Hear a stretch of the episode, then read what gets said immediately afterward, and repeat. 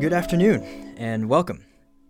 This is a new series that we will be starting here at Alternate Media. My name is Seamus, and I will be specifically going over the New Testament uh, in my portion. And we will be starting at the Gospel of Mark. and there's a reason for that. I want to start at the Gospel of Mark because it is the oldest one written, it's the earliest document we have. That being said, it meets a certain historical criteria of authority essentially because it's the closest one to the original source. Um, as far as first-hand accounts are concerned, it therefore has more authority than the later ones that were written uh, because it's a little closer.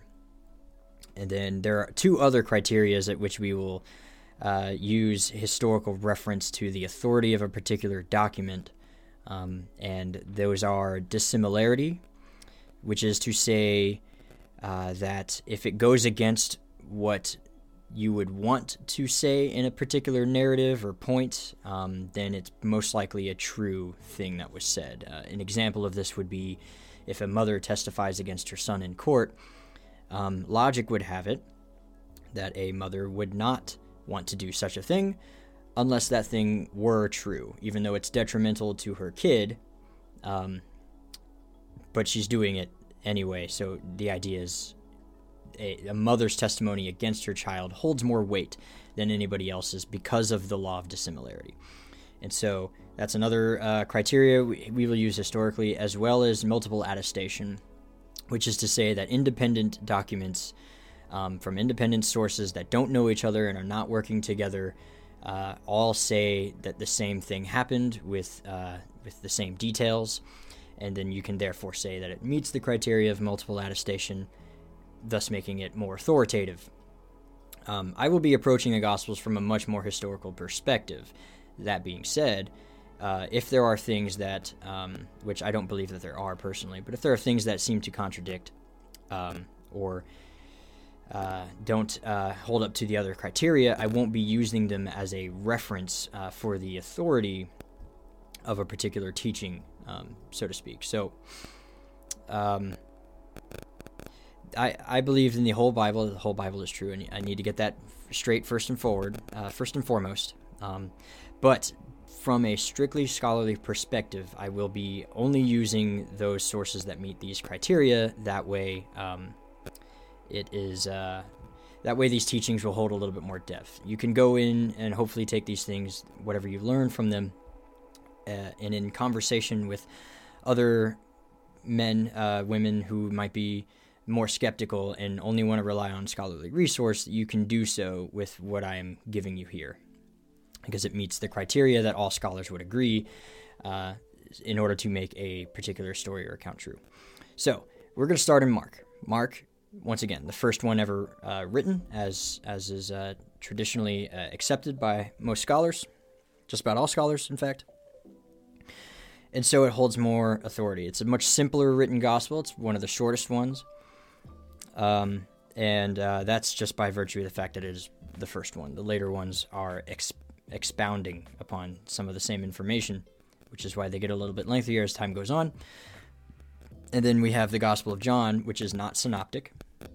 It is a product of its own, um, written most likely by the disciples of John uh, around 90 plus AD. So, starting in the Gospel uh, of Mark. I'm reading from a Tree of Life uh, version, the Holy Scriptures. It's a messianic uh, translation, so it uh, essentially is a a regular English translation, but maintains the Hebrew names um, being transliterated as they would be pronounced in Hebrew. Um, for example, the very first verse, Mark 1, verse 1. The beginning of the good news of Yeshua HaMashiach ben Elohim, uh, which is uh, translated would be Jesus the Messiah, Son of God. So, Yeshua HaMashiach ben Elohim.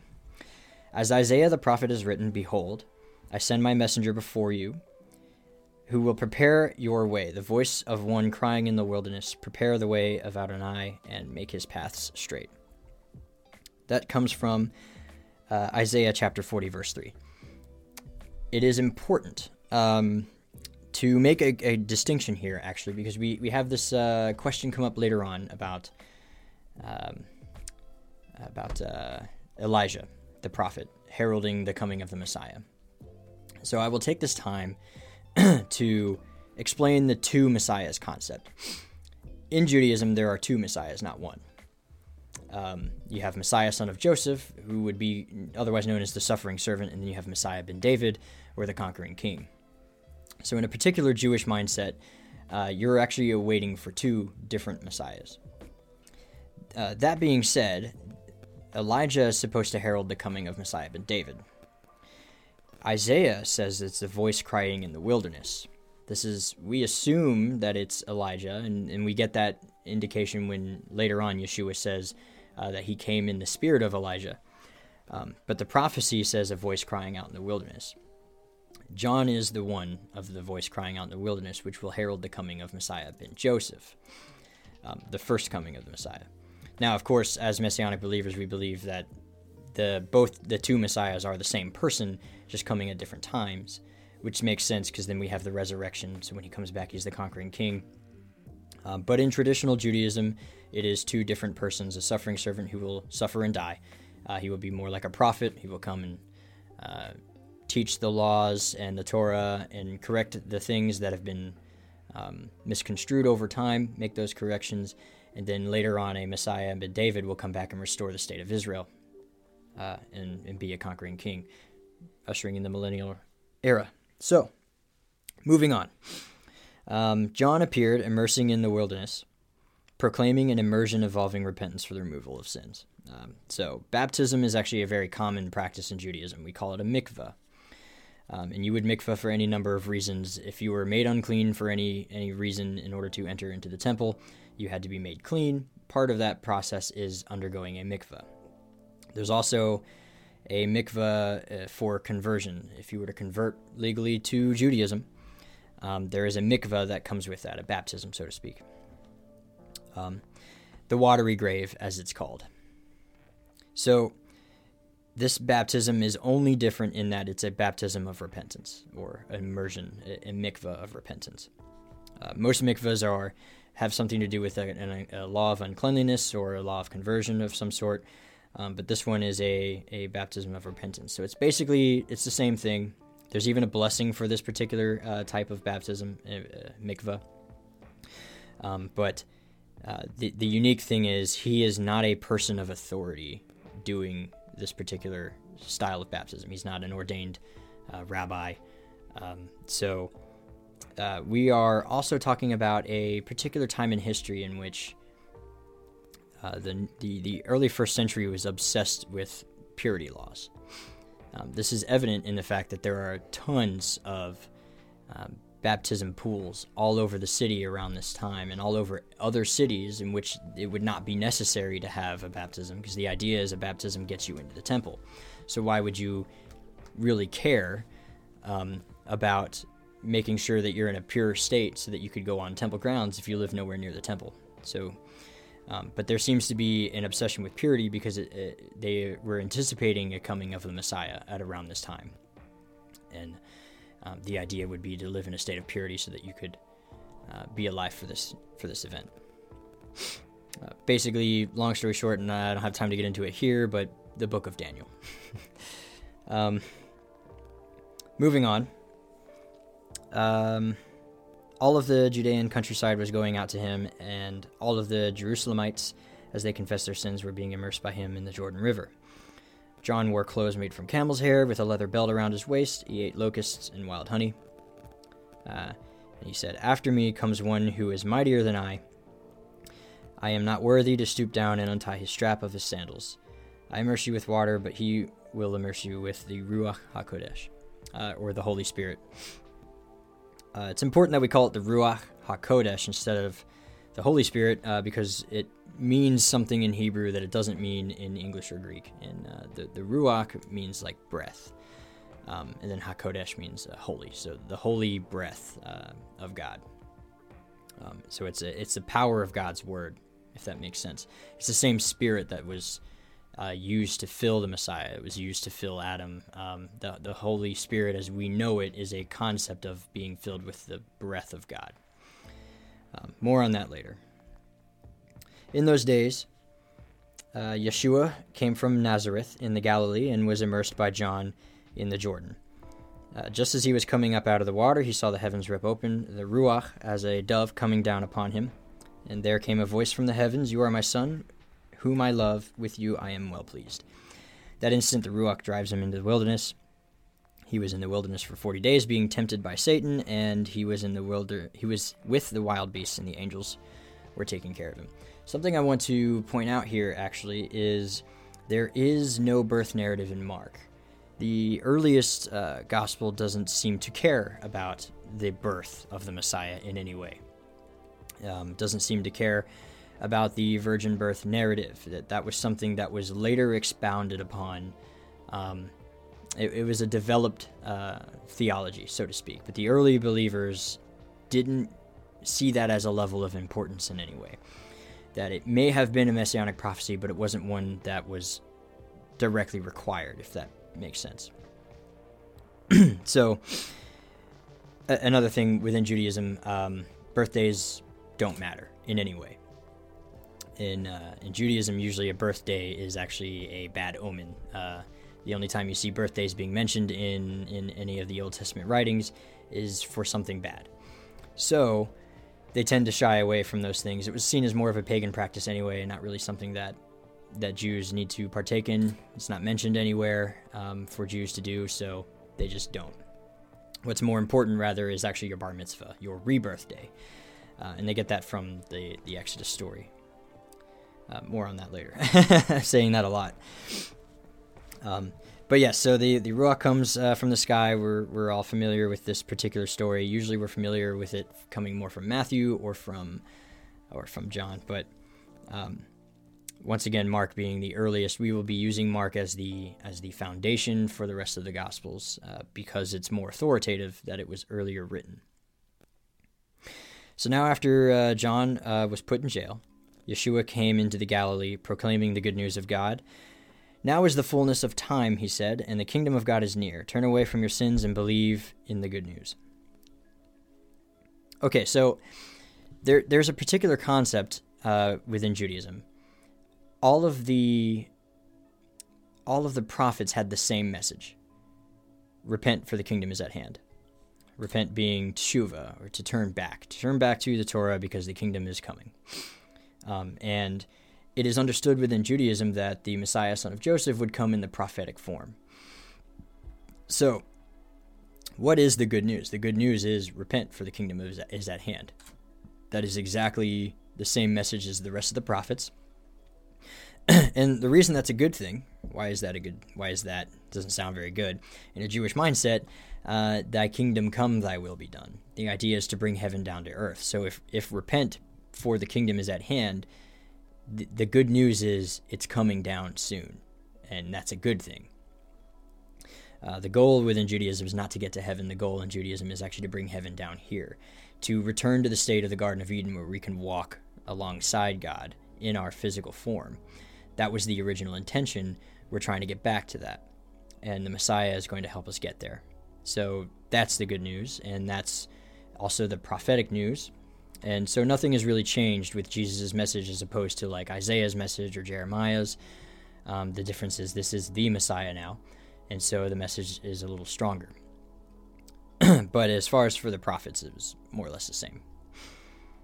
Uh, so moving on, passing along the Sea of Galilee, uh, he saw Simon and Simon's brother Andrew casting a net into the sea, for they were fishermen. And Yeshua said to them, Follow me, and I will make you fishers of men. And immediately they left their nets and followed him. I love this particular passage, and I want to touch on this a lot. Because uh, this, like I said, Mark doesn't actually record this, it's presumed. Uh, there are a lot of presuppositions that go into these ancient documents. The person who wrote the document assumes that you already know certain things before you even begin reading the document. We do this all the time when we write letters back home uh, or send a text or something. Uh, there are certain things that we say and that we do, and we presume that the reader will understand. And we don't feel a need to uh, expound on every little thing in order to create clarity. The same is true with ancient documents.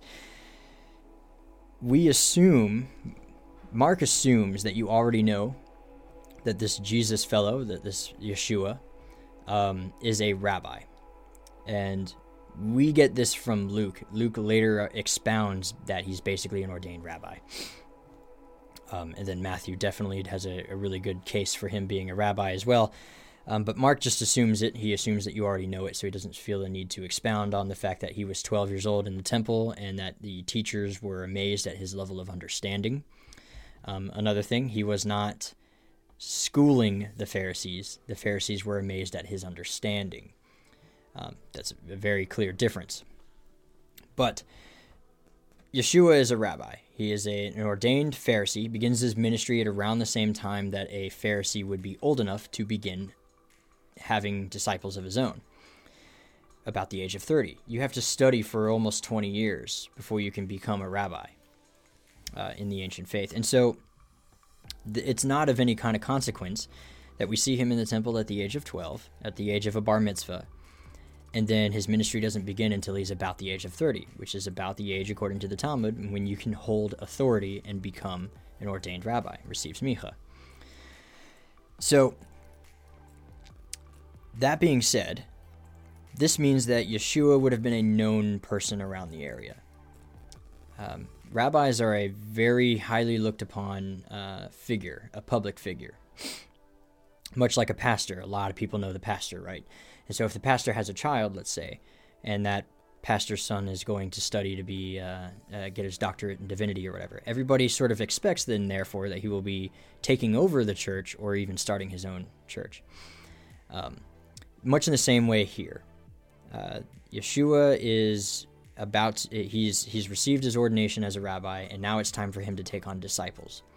He didn't just go up to random people, and these random people didn't know who he was and then they were like, oh, okay. And then they dropped their whole livelihoods to go follow him. Now, it's more likely that they knew exactly who he was and that everybody was out anticipating that they would be called upon to be um, a disciple of a rabbi.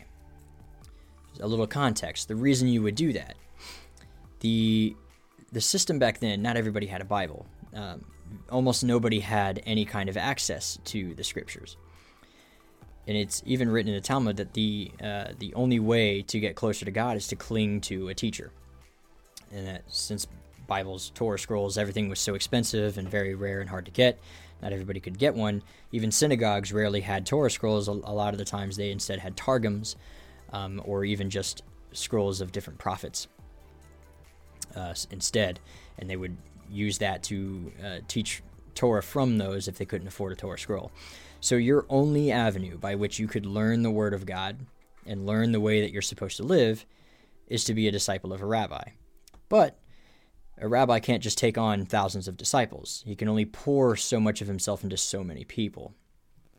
A lot of people can sit and listen into these teachings, um, but only so many can be disciples in which he would pour his self into these uh, uh, other disciples and teach them everything that he knows so that they could go and do the same thing after a certain number of years.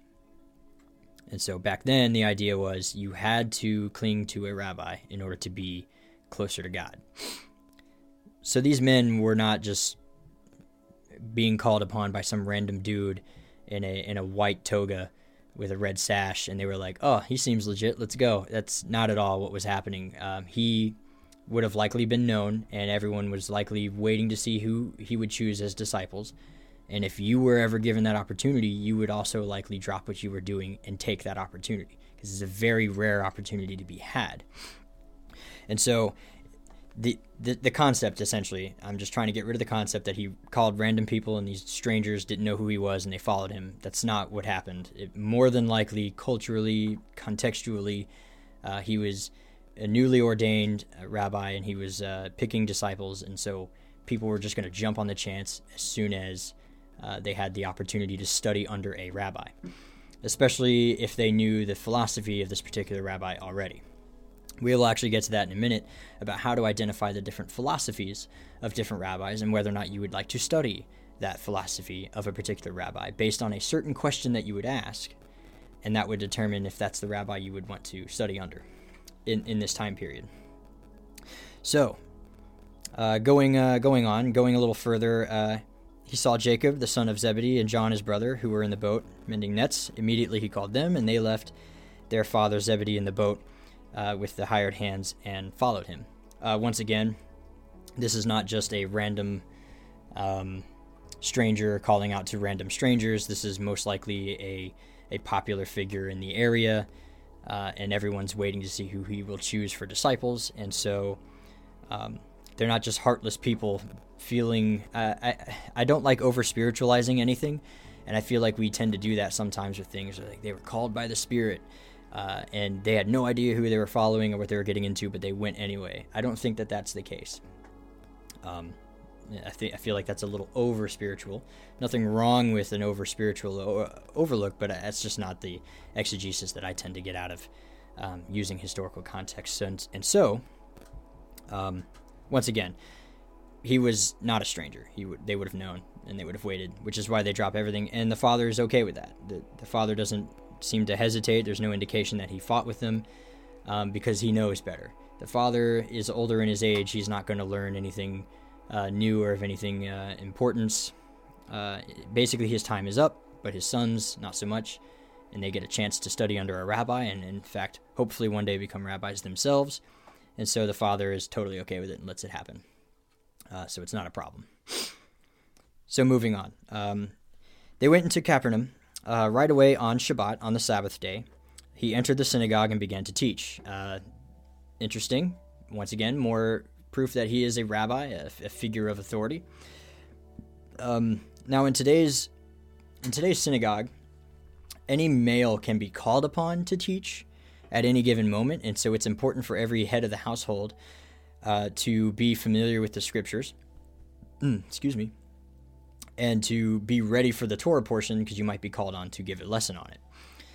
Um, however, if a if a rabbi shows up and that would be a special guest kind of appearance. In which case, the rabbi would usually give the lesson because, you know, it's he's a rabbi, especially if he's not from the area. So if, if he's a guest, he comes in, gives his lesson, and then he moves on from there. So he, he enters into Capernaum. So now he's a, he's a guest, uh, and he begins teaching in the synagogue as a rabbi. And they were astounded at his teaching. Uh, verse 22. And they were astounded at his teaching, for he was teaching them as one having authority and not as the Torah scholars. This is a very important distinction I'd like to point out, and then we'll end the uh, the lesson here, and we will continue uh, onward after this. But the reason that that is a distinction that Mark makes, Mark once again being the closest to the source, very uh, familiar with the Jewish. Um, uh, he, basically, Mark assumes that you're a Jew reading this, more or less. Now, in Jews are really really good about giving credit where credit is due. And by that what I mean is if you ever pick up a book of the Talmud uh, or any book with any kind of commentary in it, uh, an ancient book particularly, you will see that every time a rabbi gives a teaching, he teaches in the name of another rabbi. And sometimes you'll see a chain of rabbis.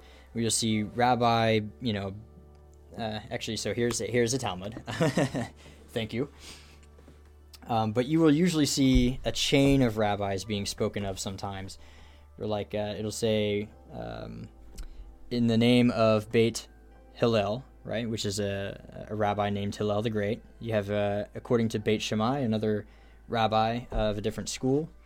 And then you'll see things like Rabbi uh, Hanina said in the name of Rabbi Eliezer, who said in the name of Rabbi Naphtali, who said in the name of Rabbi Yacha basically what they're saying is I received this teaching from this guy who received this teaching from this guy who received this teaching from this guy and usually they'll go as far back as 2 or 3 but the implication is that they received that teaching all the way from Moses and that Moses taught this thing and then that it, the chain goes all the way down until it comes down to Rabbi Eliezer or Rabbi Hina uh, and that they're just passing it along and so that's that's what they was being mentioned here as one having authority and not as the Torah scholars, because the Torah scholars usually always give credit to some other teacher.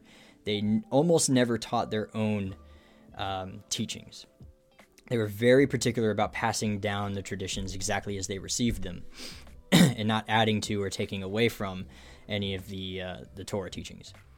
There were two particular schools that were received as authoritative, Shammai and Hillel being the two big ones, and usually they would teach within their own authority in certain areas as far as rulings for how to carry out certain commandments. Um, but usually, a uh, particular teaching in, in, in a Torah context is something that was passed down. So he makes this mention because it is a it is a uh, an exception to the rule. Yeshua is teaching without giving any credit to any other rabbis, which is different. It's it's unusual for a rabbi to do that. Um, and so they were astonished at both the level of his teaching and that he was not giving any credit to anybody else, implying that this is his teaching.